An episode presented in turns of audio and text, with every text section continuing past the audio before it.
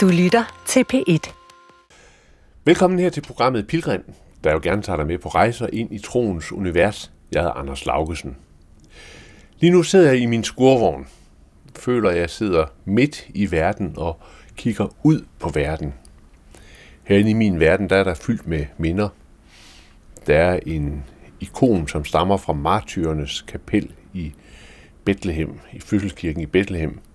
Det er en ikon, der som motiv har de første martyrer, nemlig de børn, der blev dræbt af Herodes, fordi han forsøgte at slå Jesus ihjel. Et andet sted, der kan jeg se et billede, som jeg har fået af en armensk biskop, der som barn havde oplevet det øh, armenske folkemord og var blevet tvunget på flugt til Libanon, hvor der var en dansk missionær, Maria Jacobsen, som tog sig af ham. Og derover der er der en patron, et patronhylster. Det blev fremstillet af en tidligere børnesoldat i Sierra Leone, og jeg fik det, da jeg var dernede, og det er for mig et vigtigt symbol på krigens gru, men det er også et symbol på den mulige transformation. For det var engang et helt patronshylster, men nu er der kun hylster for neden, hvor foden er, og ellers så er der udskåret et kors af resten af patronen. Noget af det, jeg leder efter, når jeg i den her tid leder efter håb, det er mennesker, som bærer livserfaringer med sig ind i den samtale, vi af nødvendighed må have lige nu med hinanden om krigen i Ukraine. Og dagens gæst er et menneske, der har haft mange aspekter af krig inde på livet. Jeg har besøgt Thomas Frank i Viborg, hvor han er domprovst. I de senere år har han været kendt for sine salaser i kajak op af de russiske og ukrainske floder, fordi han ville bevise, at vikingerne rent faktisk kunne sejle hele vejen her fra Danmark og til Byzans, og dermed vise, at kristendommens første påvirkning her i Danmark også kom fra Østkirken. Men undervejs på sine sejladser, der har han mødt mennesker, ukrainere og russere, og han har dannet venskaber med dem. Men Thomas Frank har også en fortid som jægersoldat, befalingsmand i hæren, som feltpræst i Afghanistan, og så har han skrevet en phd afhandling om krigens etik. Har nogen beskæftiget sig med krigens perspektiver, så er det Thomas Frank. Vi mødte hinanden på en krigskirkegård i hjertet af Viborg.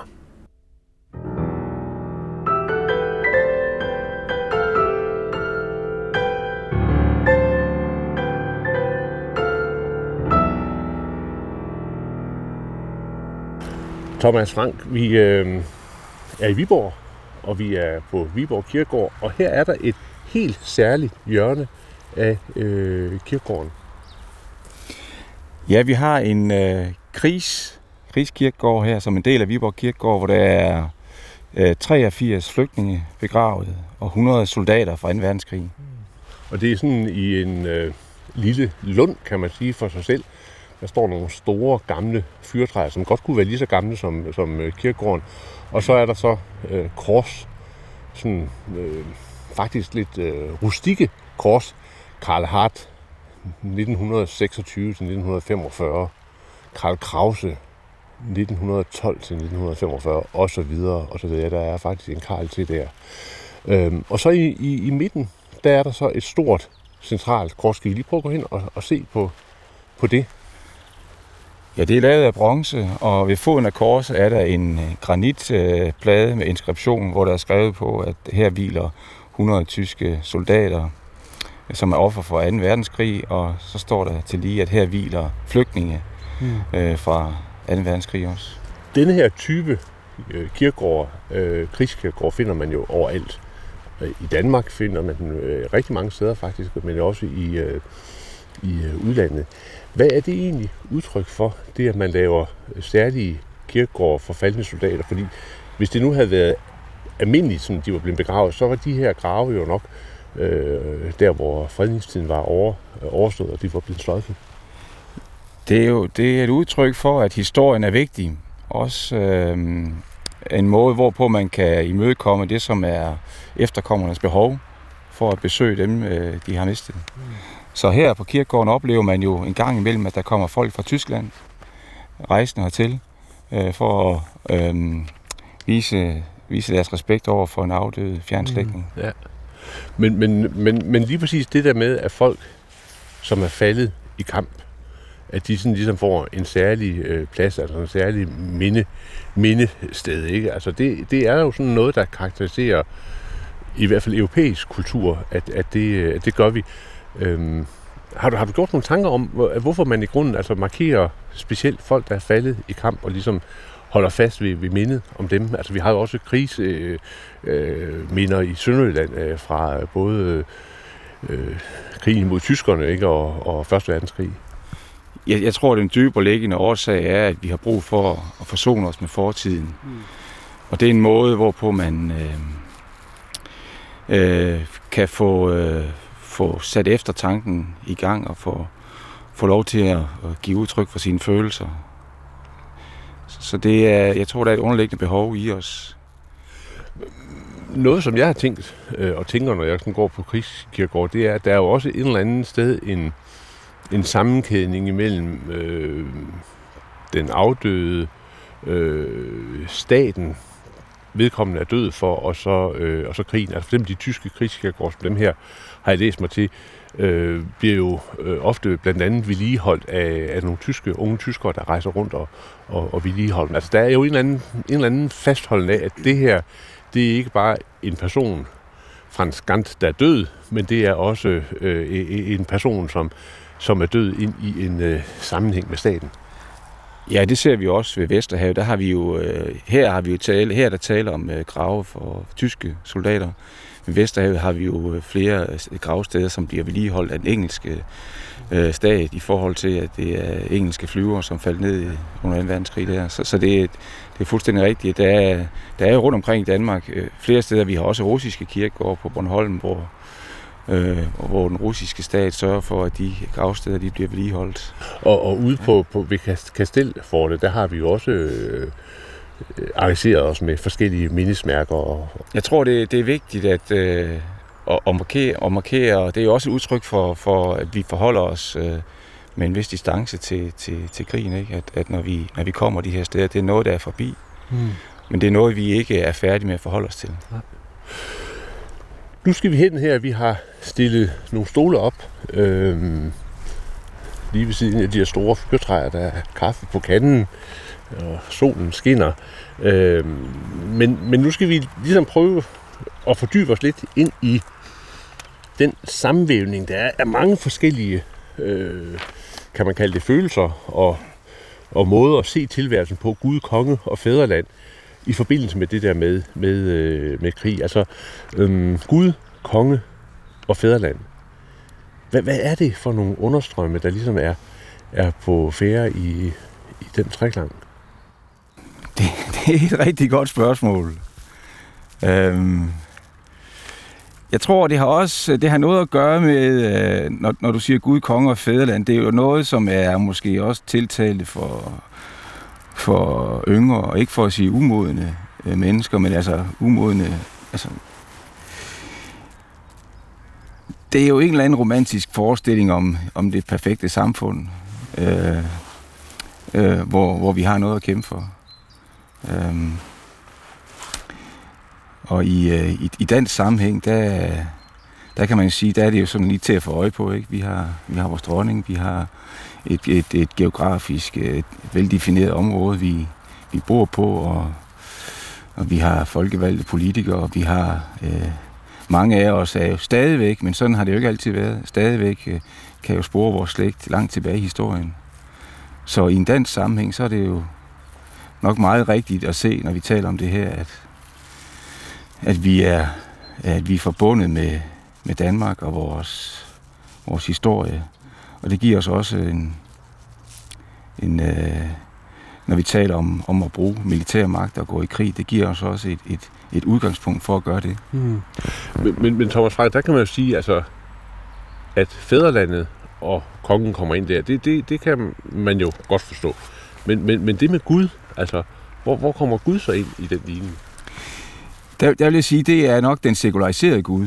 Det er den Gud, som øh, har manifesteret sig i generationer ved sådan at indplante i vores bevidsthed en, en opfattelse af, at, øh, at vi skal behandle andre ordentligt, og at, øh, at frihed er en, er en værdi, og øh, de, som øh, lider nød, skal vi også være der for. Så, så jeg vil sige, at den, den, den sekulariserede Gud fylder noget i, i vores bevidsthed som danskere. Og det er den, der ligesom... Det er ham, der ligesom øh, den vækkes til live, når, når vi ser rundt omkring os, at folk lider nød, eller, eller andres øh, frihed bliver knægtet, så, eller så, vores så, egen. Så, så, så når, vi, når, vi, når vi kæmper for Gud og konge og fædreland, altså når vi, når vi tager Gud med ind i lignen, så er det simpelthen øh, den Gud, der øh, peger på, måske kunne man sige, de dybeste sangbunde i vores fællesskab. Det tror jeg, det er en måde at se det på, ja. Det, det, ligger dybt i os endnu, øh, for det, det er jo ikke en selvfølge.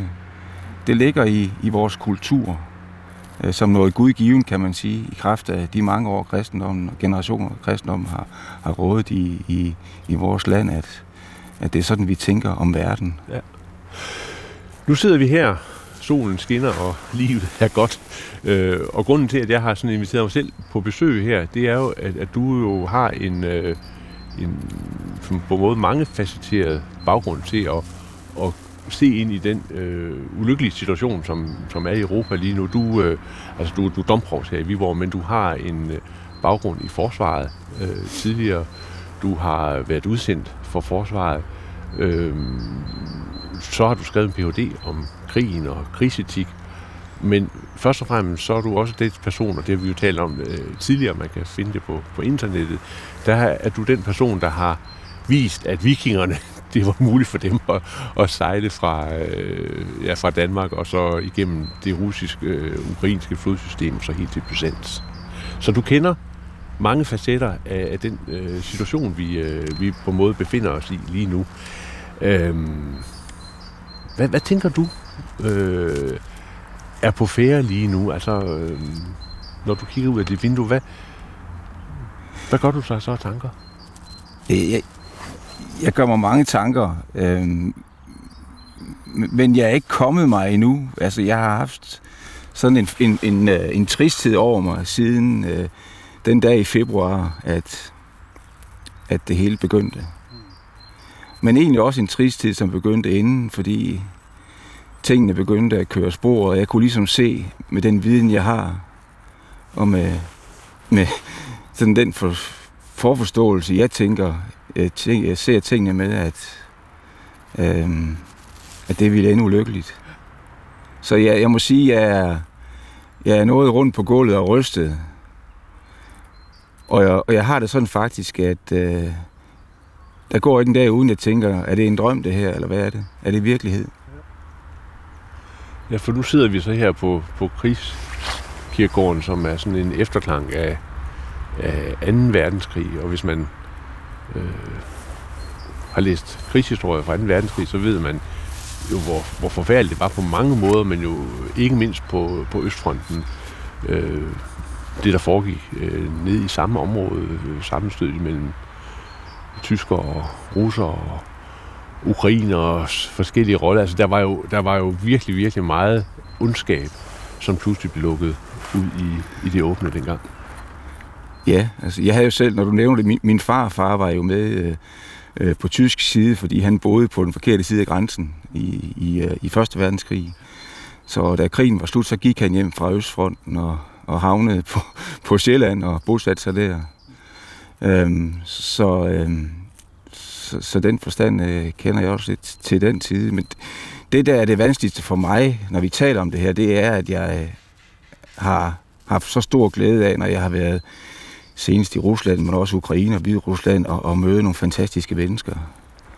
Du har jo bevæget dig igennem øh, Rusland og Ukraine på en helt, helt speciel måde. Ja. Du skal lige fortælle en lille smule om, hvad, hvad, det, hvad det egentlig var, du gjorde.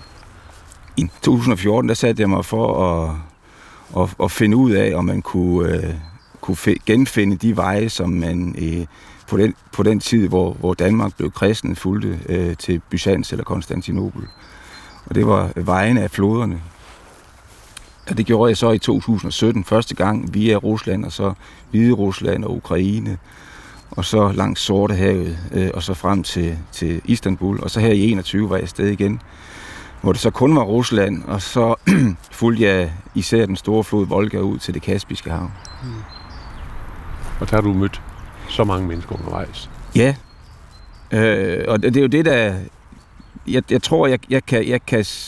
Jeg føler lidt med, med, med, med de folk, der bor der, fordi virkeligheden er jo, at en virkelighed, som vi har svært ved at sætte os ind i, det er, at man jo på kryds og tværs er, er i familie med hinanden i Ukraine og Rusland og Hvide Rusland. Så, så det, er, det er så svært øhm, at forholde sig til den situation, vi er i nu, at man, når man møder slægtninge på den anden side af grænsen, jamen, så taler man ikke om det. For det kan man simpelthen ikke. Nu, nu talte vi om Gud, konge og Fæderland, som, som, som kirkegården, vi sidder på her, krigskirkegården, vi sidder på, på en måde er udtryk for. Øh, og du siger, at Gud i vores sammenhæng vil være en form for sekulariseret Gud, nogle øh, frihedsidealer osv. Øh, hvis man nu ser på samme samklang dernede, altså, øh, der er selvfølgelig ingen konge, øh, jeg ved ikke, om man vil sige, øh, Gud, øh, Putin og fædreland, men der er i hvert fald Gud og fædreland. Der er nogle ting, som, som, som man, man kæmper for, som har sat det her i bevægelse. Øh, hvad, hvad, hvad, hvad, hvad, tror du, hvad tror du, det er, altså, der motiverer kampene dybest inde i mennesker? Øh, jeg, jeg er slet ikke kvalificeret til at komme med, med, med en dybere sådan en dybere forståelse for, for hvorfor, øh, øh, hvorfor det er kommet så vidt. Det jeg tror, det er, og det jeg har oplevet, det er, at der er spor efter tiden før murens fald. Der er spor i samfundet efter den tid, hvor man var et, et, et stort fællesskab øh, samlet om det russiske sprog og den kultur, som opstod efter revolutionen. Der er dybe spor efter det, og der er også hos nogen en længsel efter tiden dengang, hvor der jo var også noget fantastisk smukt, selvom vi i Vest måske har en idé om, at det var den ene elendighed efter den anden, der kendetegnede livet øh, i den tid. Men der er nogen, som også længes tilbage efter en situation, og til en situation, hvor, hvor tingene var, som de var førhen. Men det er alligevel, altså, når man sidder her i solen, og, og livet jo synes godt, så, så er det alligevel, altså, det synes mærkeligt, at, at, at, den længsel kan være så stærk, at den også kan, kan føde krige. Øh, og man kan sige, der er jo, der er jo også selvfølgelig en, en længsel efter at være en nation, eller finde en identitet på den anden side. Der er jo nogle, altså der er nogle dybe, dybe bevæggrunde, som, som lige præcis gør, at de mennesker, der tidligere var i familie med hinanden, og kunne tale med hinanden, og øh, havde et, et rigtig godt fællesskab, altså der er der pludselig kommet nogle, nogle, nogle dybe skæld, nogle, nogle splittelser, nogle, nogle, nogle, også nogle dybe emotionelle splittelser imellem folk. Det er jo krigens logik, er nær sagt. For der havde jo været en anden mulighed. Det kunne jo være, at det kunne være gået anderledes. Men det gik jo, og er gået, som det nu engang er gået. Og krigen har udviklet sig. Men der havde jo også været den mulighed, at man ikke havde haft den situation, vi havde nu. Jeg, jeg kørte i går øh, ude på landet, og så havde jeg sådan et, et virkelig altså mærkeligt øh, sådan billede. Der var sådan en stor grøn øh, mark, og midt på den her store, store åbne mark, der var der to sorte kraver, som slåsede. Du ved, de havde hele marken, ikke? Altså, de kunne, de kunne flyve for dem helt, men de valgte altså at, at, at slås med hinanden der i et eller andet lille hjørne. Jeg tænkte, hold da op, sikkert et billede. Hvorfor slås kraverne? Hvorfor slås menneskene? Det, det, det, det ligger jo i vores natur, og det er også det er der, hvor vi, jeg tænker, vi har en, en ressource eller en, en ting i vores, vores øh, religiøse forhistorie, som vi skal huske hele tiden have med os. Det er, det er, at ondskaben den ligger lige under huden hos os alle. Og når vi taler om at de her ting, så, så tror jeg, at vi er på vores side, eller på den side, vi nu befinder os i den her konflikt, der er vi, øh, der er vi alt for, for dårlige til at se øh, tænke den, den del med, at vi selv er en del af den her øh, konflikt, hvis man kalder den det. Mm. Vi er inddraget i den. Hvad, hvad, hvad, hvad mener du med det, Thomas Frank? Jeg, jeg mener, at vi, at vi jo de facto er en del af den. Altså, Danmark sender våben til, til konflikten. Øh, øh, vi har øh, sådan offentligt, det har vores politikere meldt ud, at at vi er på Ukraines side. Vi åbner vores lande, øh, landsgrænser med særlige regler for flygtninge derfra. Så det er åbenlyst for enhver, at vi har valgt side i den her, i den her konflikt. Vi trækker vores virksomheder hjem fra, fra Rusland. Så vi er part i den her, i den her frygtelige situation. Så kan man gå ind, øh, gå ind og tale om juridiske spidsfindigheder omkring øh, øh, folkeretten i forhold til, at så er det juridisk set øh, det er det argument, politikerne bruger øh, øh, øh forsvarligt at, at, at, at levere våben til, øh, til en, en, en part i en, i en konflikt, krig som den her. Øh, men det, men der, der er ingen tvivl om, at vi er en del af den her konflikt. Og når vi er del af sådan en konflikt, det er det, jeg vil hen, så er vi som gode evangelisk luthers kristne, så er vi nødt til at holde øh, øh, øh, den fane højt, der hedder, at vi, at vi også har ondskaben i os selv. Og vi er nødt til at have, have det lange lys på, og ved at indse, at der kommer en dag efter den her, hvor vi også skal kigge med kritiske øjne på vores egen ageren. Hmm. Så, så er det, du sådan peger på, at der kunne være et moment af ondskab også bag øh, de handlinger, vi, vi sådan set foretager? Man kunne sige menneskelig uperfekthed. At vi øh, som samfund, selv politikerne, som har kompetencen, øh, og myndigheden til at beslutte sig for at bruge militær magt eller det modsatte, så er vi jo også et uperfekt system. Øh, og derfor tror jeg, mere end nogensinde, så har vi brug for, for, øh, for en, en religiøs tydning øh, af det, der sker nu. Ikke som en religiøs tydning, der ligesom begrunder, hvorfor vi gør det, vi gør, for det mener jeg er, er fuldstændig forkert, men en religiøs tydning, som som gør, at vi, øh, vi sætter sammen og beder for, for fred i verden, og vi beder for en fremtidig forsoning, og at vi gør det vedholdende, indtil det her det stopper. Ja, fordi man kan spørge sig selv, hvor kommer troen ind i denne her konflikt? Altså, fordi hvis man ser på krigshistorien, så, så altså godt med uns, som der stod på tyskernes øh, ja, ja, spændebælte, ja. ikke? Altså, øh, presser, der velsigner kanoner, og øh, det russiske øh, hærs øh, nye store katedral, som, som er sådan et, et, en form for krigskatedral, ikke? Altså, der er jo nok eksempler på, at, at, at troen er med til at, at fodre en overbevisning om, at man kæmper det gode sag. Ja, jeg, jeg skal jo ikke øh, på nogen måde, det, det har jeg simpelthen ikke forudsætninger for. Jeg skal ikke øh, kunne udtale mig om, hvordan man øh, i den russiske ortodoxe kirke forholder sig til, til de her ting, også i forhold til det, som er en, en anden kultur end vores. Øh, men, men det, jeg vil sige fra et evangelisk luthersk øh, synspunkt, fra det, som er, er min tradition, øh, der er jeg nok med årene, også fordi verden ændrer sig, der er jeg nok med årene blevet sådan lidt mere mere mildere, men måske også, mås, måske også mere moden i forhold til, øh, til, når vi taler om de her spørgsmål. Hvor, jeg, hvor jeg mener, at det, som er, er, er kirkens til alle tiders største opgave, det er at holde fast i forkyndelsen af Jesus Kristus. Og det betyder, at man øh, skal være øh, meget påpasselig med at, at, at, at, at bringe sig ind i, uh, i en politisk diskussion, men derimod hele tiden forsøge at, at forkynde evangeliet øh, og bede for fred i verden. Og det lyder måske naivt eller øh, pacifistisk, og det er det faktisk egentlig også, pacifistisk tænkt. Men det kan jo være svært, altså... Øh, noget af det, som jo er, er, også er troens natur, det er jo, at den øh, er bærer af de store følelser.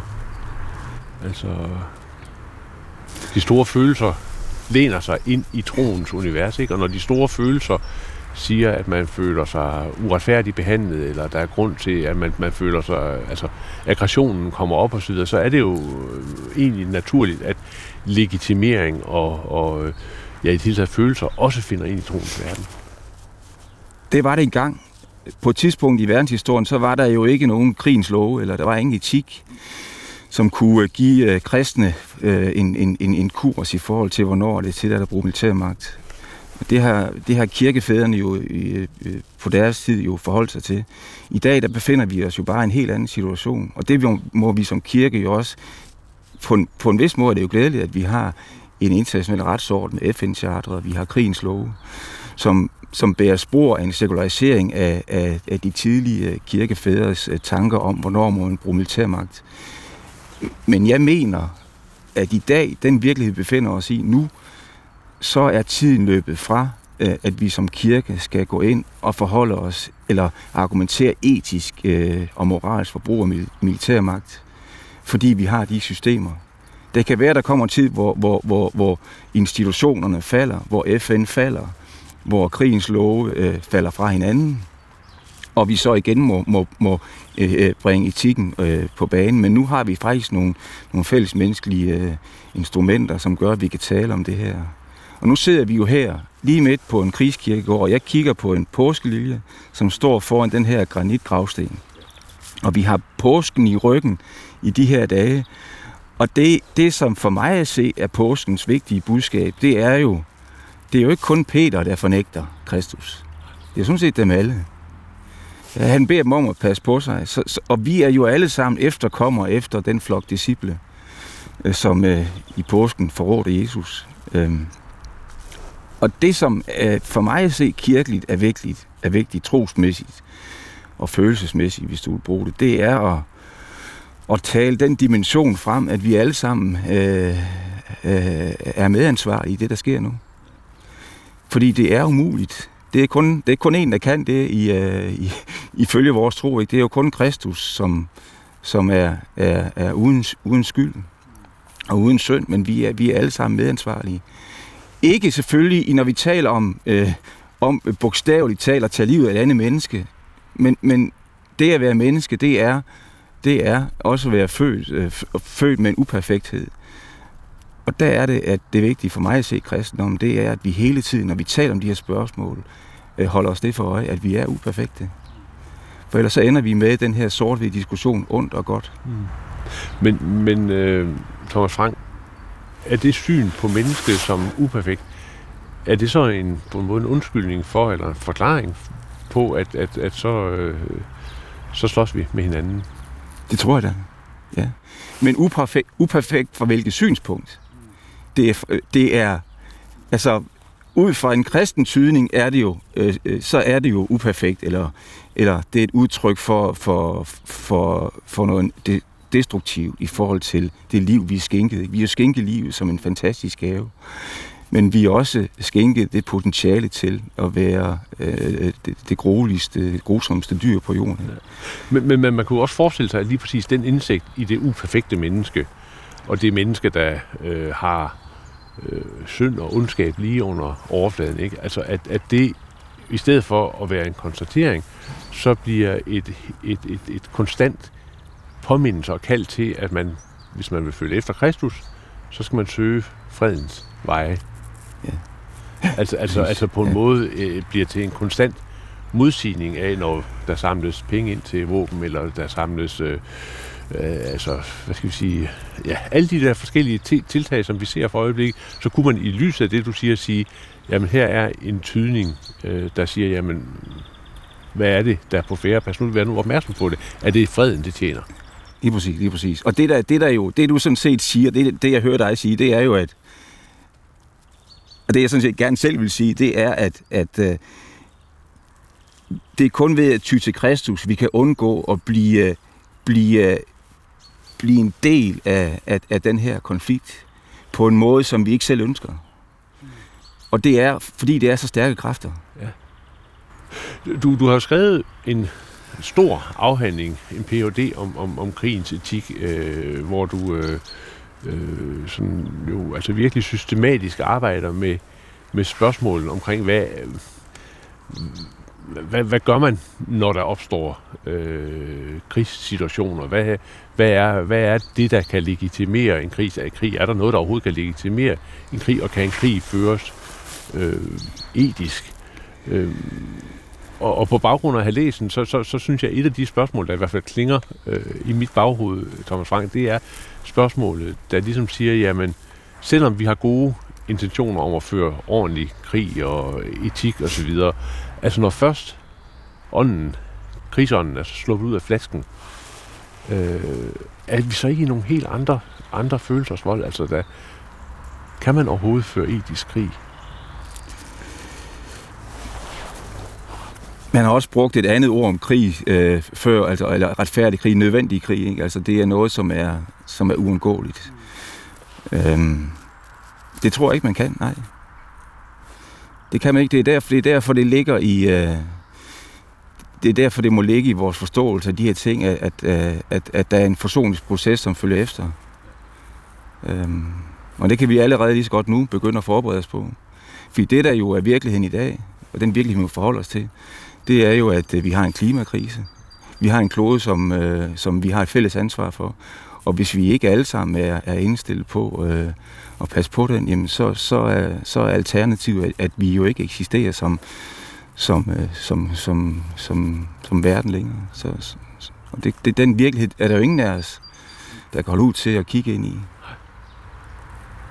Så, så, så, så det du siger, det er, at når man står midt i øh, konflikten og har en tendens til at lade øjeblikkets gru overskygge øh, perspektivet, så, så er det øh, altid vigtigt at have, have øje for, jamen der kommer en tid efter konflikten, hvor vi skal åbne, hele tiden åbne muligheder for forsoning og for at, at komme videre. Det er vi nødt til. Og det her, jeg tror aldrig, det har været mere. Fordi vi lever i den verden, vi gør nu, så har det aldrig været mere nødvendigt, end det lige præcis er nu, at vi indstiller os på, at, at vi skal forsone os øh, med dem, som vi hver især øh, opfatter som, som vores modstandere. Mm. Du, du, du, øh, du beskriver der i din phd afhandling øh, en hel masse omkring det der begrebet øh, retfærdig krig, men så i slutningen af din phd afhandling der, der har du også et, et, øh, et udtryk, som jeg synes er utrolig interessant, der nemlig siger, øh, den retfærdige fred. Altså at den retfærdige fred øh, er et begreb, som er enormt vigtigt at tage ind, når man også taler om konflikter. Det er det, fordi det handler om, øh, at øh, fred er jo ikke bare fred. Øh, fred kan være helt banalt set øh, fravær af, af vold, men fred kan jo også være det modsatte. Det kan være en fred, hvor vi lever sammen med, i en fælles forståelse, og hvor vi, øh, vi sørger for, at alle har nok at spise, og et, et godt sted at bo, og der er lægehjælp til alle. Det er den retfærdige fred. Retfærdig fred. En retfærdig fred er idealet om en, om en verden, hvor, hvor, hvor vi lever i, i, i fordragelighed, og hvor der er nok til alle og hvor alle har mulighed for at udfolde sig og ytre sig om det, de synes er vigtigt. Det er en retfærdig fred. Så det er alt for snævert bare at tale om begrebet fred. Og det, der er interessant, med, når vi taler om sådan et begreb, der hedder retfærdig fred, som et ideal eller en, eller en regulativ idé, som, som filosofen Kant vil, måske vil kalde det, det vil være, det er en idé, som ligesom regulerer vores adfærd, så vi hele tiden har fokus på, at, at vi skal indrette os øh, vedvarende på at have en verden, hvor vi passer på hinanden.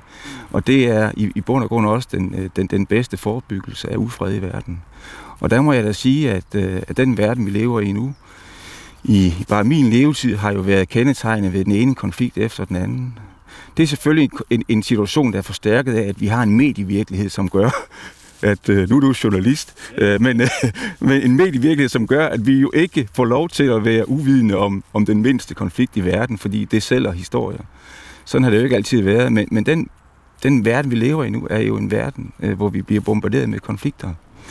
Øhm, øh, og der, der tror jeg måske, at, øh, at vi er ved at have fået nok af det. Nu siger du, Thomas Frank, at vi, at vi bliver hele tiden konfronteret med alle mulige konflikter rundt omkring, og vi ser så meget i, i, i billeder og tv, men, men samtidig så spørger jeg mig selv, om vi egentlig virkelig forstår kronen i krigen. Altså forstår vi virkelig den, øh, den lidelse, som, som, som ligger i det? det? Det er jeg faktisk ikke så sikker på. Det, det, det, det, det, det tror jeg heller ikke, man gør. Man skal jo være i det selv, og vi skal, vi skal på en måde skal vi også prise os lykkelige for, at der er nogle ting, vi ikke forstår. Øh, så, så øh, det, det, det, det, er jo, det er jo traumatiske oplevelser, øh, som, som folk bliver udsat øh, for nu.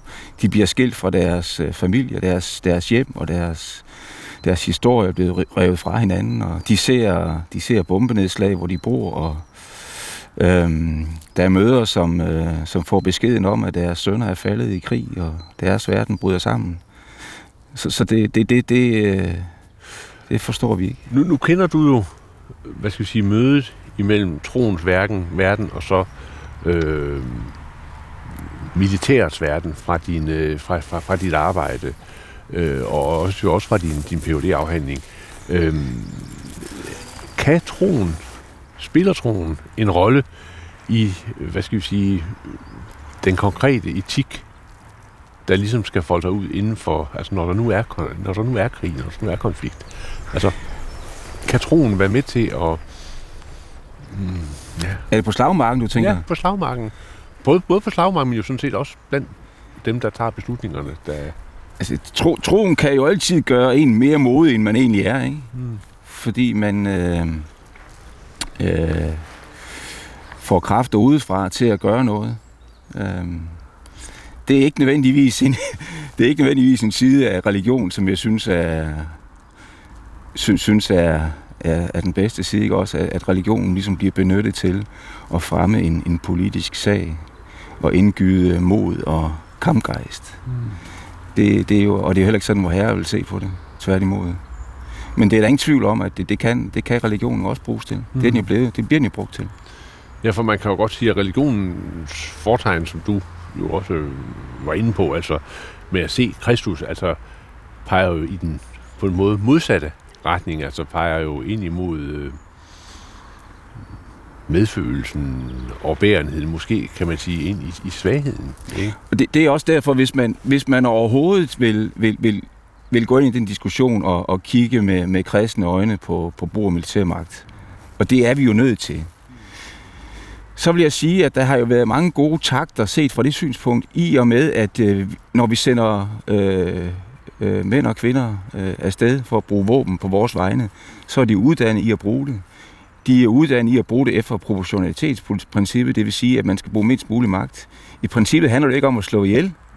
Det kan jo nok være en udbredt misforståelse, at krig handler om at slå modparten ihjel, men det handler sådan set om at, om at stoppe øh, øh, det, det, som nu er ens fjende, øh, øh, så man kan komme tilbage til en situation, hvor der ikke er, er, er krig og ufred.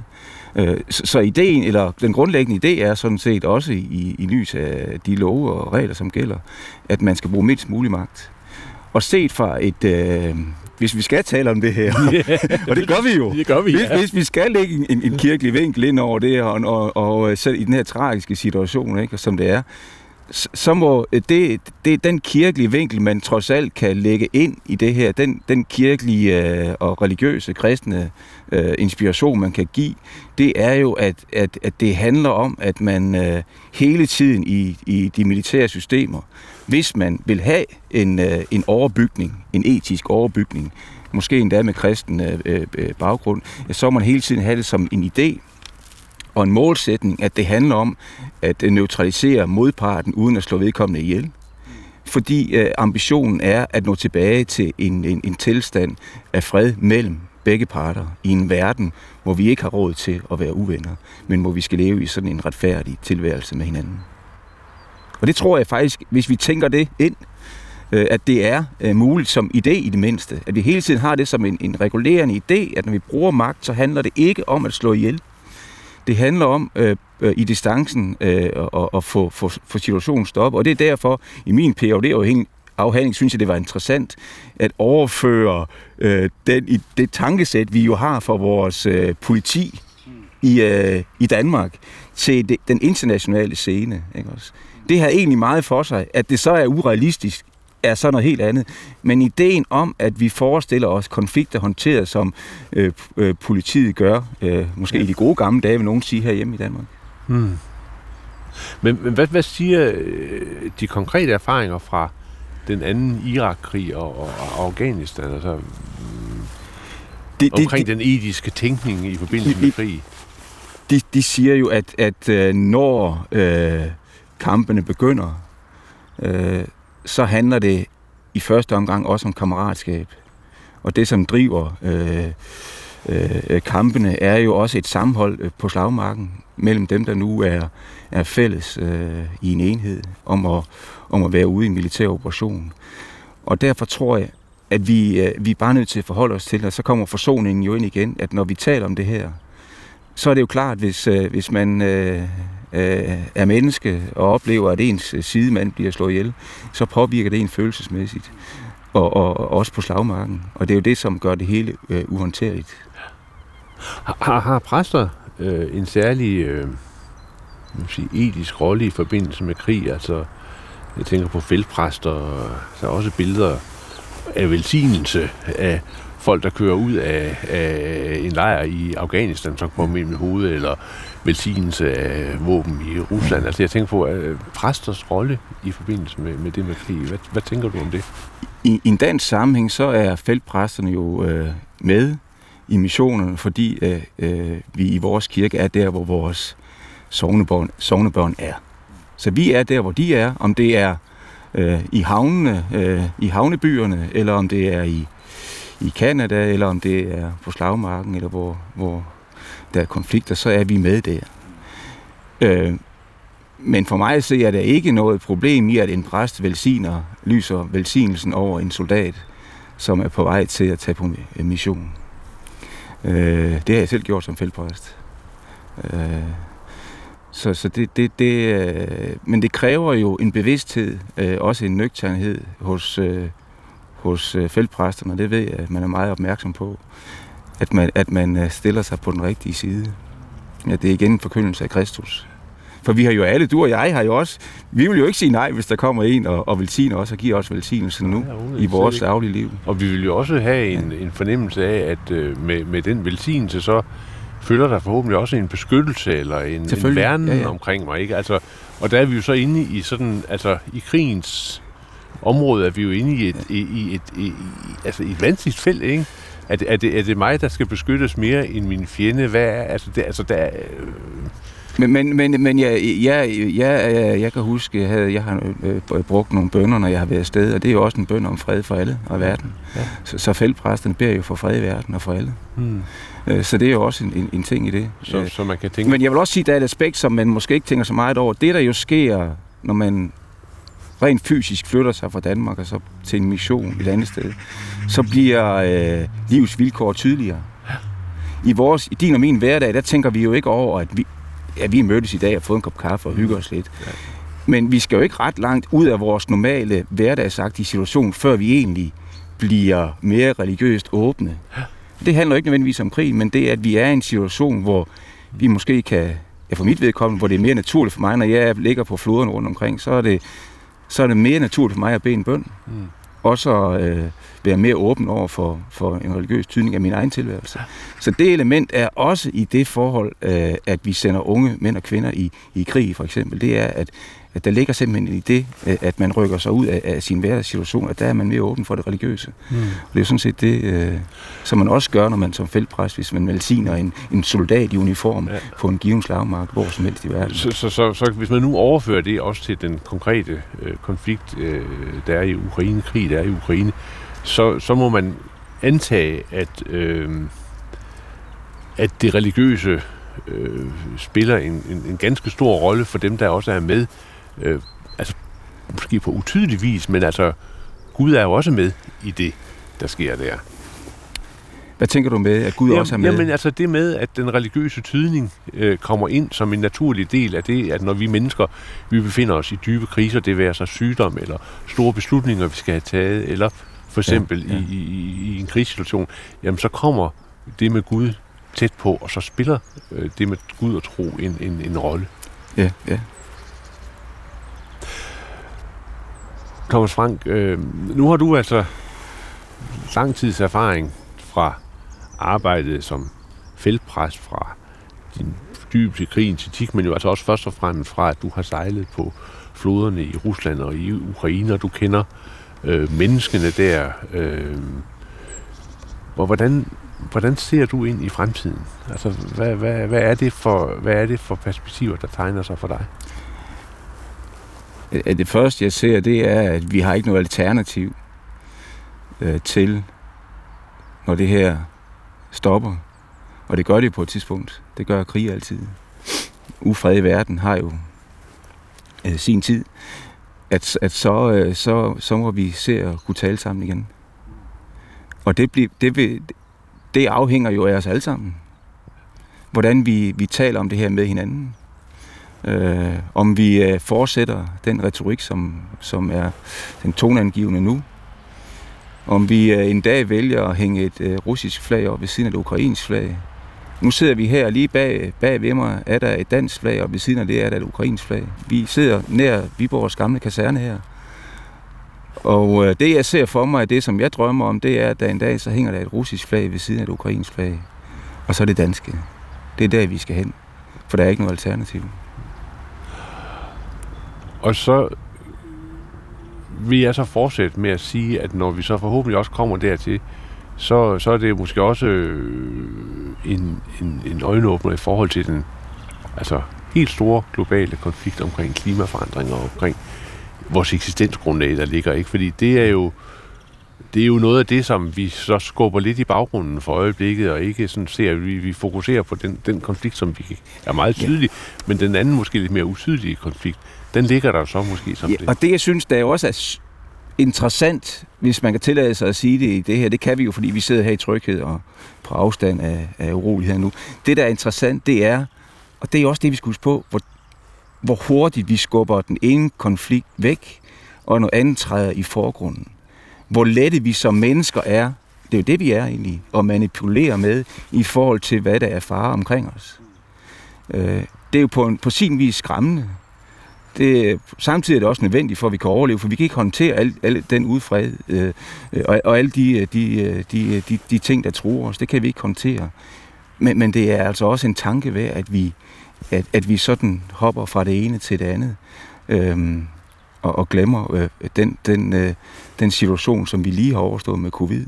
Og det er jo også lige præcis en, det er jo det, det, er jo det øh, en visdom og en modenhed. Det er jo det, vi også har brug for, en modenhed i os som folk. En modenhed til at se på os selv og vores egen ageren, som gør os i stand til at se med ydmyghed på det, som er fremtiden, når vi skal nå, nå frem til en verden, hvor vi igen øh, kan være her alle sammen. Og nu sidder vi som sagt på den her gamle tyske krigskirkegård midt i Viborg. Øhm, og, og, og altså en sætning i mit arbejde med, med Ukraine-konflikten, som jeg, som jeg altså simpelthen er kommet til at bide mærke i, det var en sætning, som opstod i forbindelse med en samtale, jeg havde med Monika Papatru for nogle søndage siden. Øh, det er, øh, regimer kommer og forgår, men folkene består. Overført på vores tyske krigskirkegård, så vil sige, her ligger der nogle tyske soldater, som, som, som har slåsset i en eller anden sammenhæng. Øh, og, og, og givetvis vil der jo ikke være øh, ret mange om øh, nazister og så videre. Den ideologi er, er, er, er forbi. Men sårene fra de dybe konflikter imellem det russiske folk og det tyske folk er ikke nødvendigvis væk. Der kan godt ligge nogle konflikter, der ligger, noget der ligger i vores folke, folke hvad skal vi sige, dyb. Altså tænk på vores forhold til svenskerne for eksempel, eller også måske til tyskerne. Ikke? Altså, og, og, og den der øh, Øh, lange hukommelse, eller øh, man kan måske næsten sige arketypiske træk, som også er en del af vores fællesskab, er som en del af det der Gud, konge og Fæderlands øh, kompleks, det, det synes jeg også, der er grund til virkelig at, at tage øh, dybt alvorligt. Ja, men så, så vil jeg så sige, det, og det, der er du fuldstændig ret, du, når du taler om, øh, om det, der kan være den lange hukommelse. Og, og danskernes relation til Sverige er et godt eksempel mm. på det. Ja.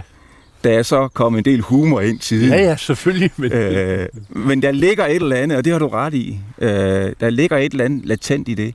Men jeg vil også sige, der, der er også... Jeg har jo haft en, nogle fantastiske oplevelser. Jeg vil godt fortælle om en oplevelse, bare kort, ja. hvis det er i orden. Det er, jeg er jo uddannet som befalingsmand i det danske forsvar på en tid, og i en tid, hvor, hvor fjenden var var Varsjavepakten. Og så har jeg siddet på skolebænken på Varde Kaserne og lært om den store, mægtige her i Øst. Ja. Vi skulle studere øh, forskellige kampvognstyper, så vi kunne lokalisere, hvem der var hvem. Vi ja. skulle se, øh, hvordan så en general ud, og hvordan så en, en laverstående officer ud. Alt det blev vi trænet i øh, og skulle navigere i, hvis, den, øh, hvis, øh, hvis krigen skulle opstå. Og så oplevede jeg, at det i bagagen i 2017, at komme sejlende der midt ned igennem det, som var gammel fjendeland, ja. og blive inviteret på kaffe og varm suppe en, en frostklar nat ved en, øh, ved en grænsepost. Ja. Og der sidder jeg der øh, ved siden af min, øh, min, øh, min tidligere modstander, han har sagt, ikke? det jeg var skole i. Ja. Og det fyldte mig med et usigeligt håb. Øh, det er klart, når vi taler om det her, der er nogle ting, som ligger i, øh, i de konflikter, øh, som, som, som virkelig kræver et dybt arbejde, når vi kommer på den anden side. Men jeg tænker også for dem, der bliver skånet Ja. for krigen. For de unge generationer, det er jo dem, vi er her for. Vi, det, du og jeg, vi er jo ikke fremtiden, det er vi nødt til Nej, at sige. ja, det er det. Der er nogen, der kommer efter, og det er fremtiden. Ja. Men for deres skyld, så håber jeg virkelig, at, at de får oplevelsen efterfølgende af lige tilsvarende oplevelser som mig, at, at, at de, som nu bliver stigmatiseret eller, eller øh, beskrevet som fjender på den ene eller den anden side, at, at, at de i fremtiden får personlige møder med dem. Og det, det, er, det, det vil være udtryk for, at der er håb øh, Ja. for fremtiden. Altså, det, jeg elsker sådan en fortælling, fordi det, det siger jo lige præcis også noget om, at der, øh, altså, i vores måde at være mennesker på, ligger så mange muligheder for at invitere øh, venskabets bånd ind, altså gæstfrihedens ja. bånd ind, altså det som, det som får os til at se påskeliljens øh, skønhed og, og glæde os sammen, ikke? Altså, øh, men lige præcis på sådan en krigskirkegård som denne her, så, så er under jorden nogle ting, som man bliver nødt til at være opmærksom på, at de er også en virkelighed. Altså, der er også en virkelighed fra den store fædrelandskrig i Rusland, som, som, som, som man ikke skal over, øh, overse. Også kan manes frem, kan manes op af jorden, ikke? men samtidig så ligger der også mulighederne for øh, alle mulige skønne ting sammen. Ikke? Og, og, og der kommer det kristne vel ind i forhold til det også at kalde, kalde på det gode. Lige præcis. Insistere på det gode. Lige præcis. Og der, der øh, altså, når du, hvis en kristen pointe skal, hvis der skal være en kristen pointe i det her, så vil jeg sige, det er øh, en, en tydeliggørelse af, at vi hver og en har et ansvar for ligesom at tale fred og forsoning. Thomas Frank, du har nu øh, et, et liv, der også er gået omkring øh, militær og forsvar og krigens etik og så videre. Hvis man nu er ud af alt det, som, som, som ligesom har været en del af dit liv, hvis du nu sådan skulle lave en essens, lave en pointe, hvad, hvad, hvad, hvad har alt, alle dine både praktiske og teoretiske studier, alle dine tanker, hvad, hvad, har, det, hvad har det udstillet sig i? Huha, det er et svært spørgsmål. Men det, øh, jeg er glad for, at du stiller det spørgsmål. Jeg, jeg, jeg tænker nogle gange over, hvad er det, hvad er det øh, der har drevet mig og min kone. Tænker også nogle gange, hvad er det, hvad er det der, der driver ham? Fordi jeg er, jeg er i bund og grund en restløs sjæl. Og det har jeg fra mine, øh, fra mine forfædre, tænker jeg. Det ligger lidt i min side af familien, at vi er restløse. Øh, men jeg tror også, at det, der har driver mig, det er begivenheder i min, i min unge alder, som måske minder lidt om øh, andre, som har haft den samme udforskningstrang som mig. At, øh, det, det, jeg henviser, det, det jeg, jeg tænker på, det er, at jeg som ganske ung var udsendt som soldat. Øh, kom ud og USA, det var som fredsbevarende, vil jeg sige, under FN. Som ganske ung og umoden, så kom jeg til, til Irak. Og der fik jeg sådan øh, en verden at se, som jeg ikke øh, vidste eksisterede. Jeg så øh, resterne af de store civilisationer, Mesopotamien, og vi kørte rundt der, når vi havde fri, og så øh, øh, de sten, som stod tilbage efter de riger, som var faldet. Og jeg tror, det er, det er den begivenhed i min ungdom, som ligesom har, har tændt et, en, en, øh, en ild i mig, øh, sammen med det, jeg selvfølgelig har med fra mine forfædre, mm. som har givet sådan en form for restløshed og nysgerrighed på verden. Og, Er der så noget, du tager med dig? Altså, hvis du nu skal sige noget til dine børn, nu skal I høre, det her, det har været mit liv. Det er det, jeg gerne vil række videre. Det er en essens, jeg gerne vil række videre. det, ja, det, det er også et svært spørgsmål det er også et godt spørgsmål at få. Ja, det,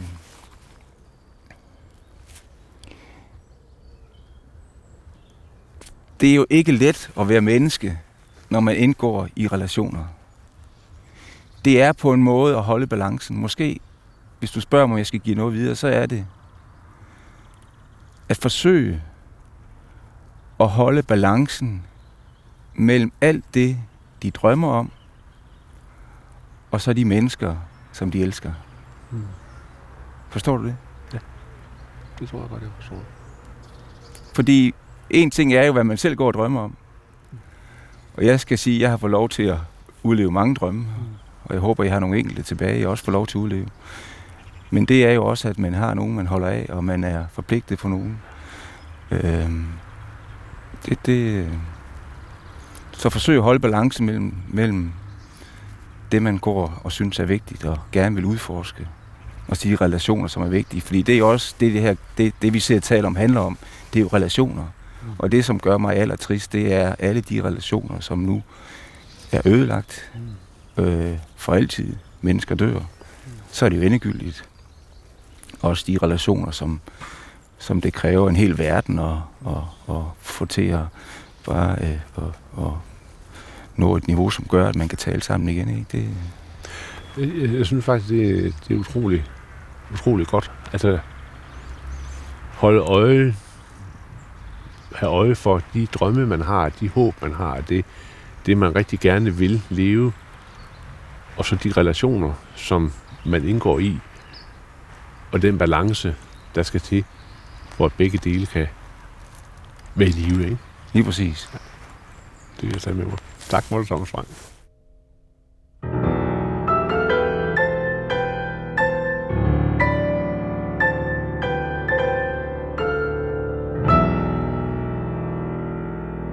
Det var her domprovst i Viborg, Ph.D. i krigsetik og tidligere soldat og feltpræst Thomas Frank. Her er det mig, Anders Laugesen, der siger tak fordi du lyttede med, og på forhåbentlig genhør om en uges tid her i Pilgrim. Gå på opdagelse i alle DR's podcast og radioprogrammer. I appen DR Lyd.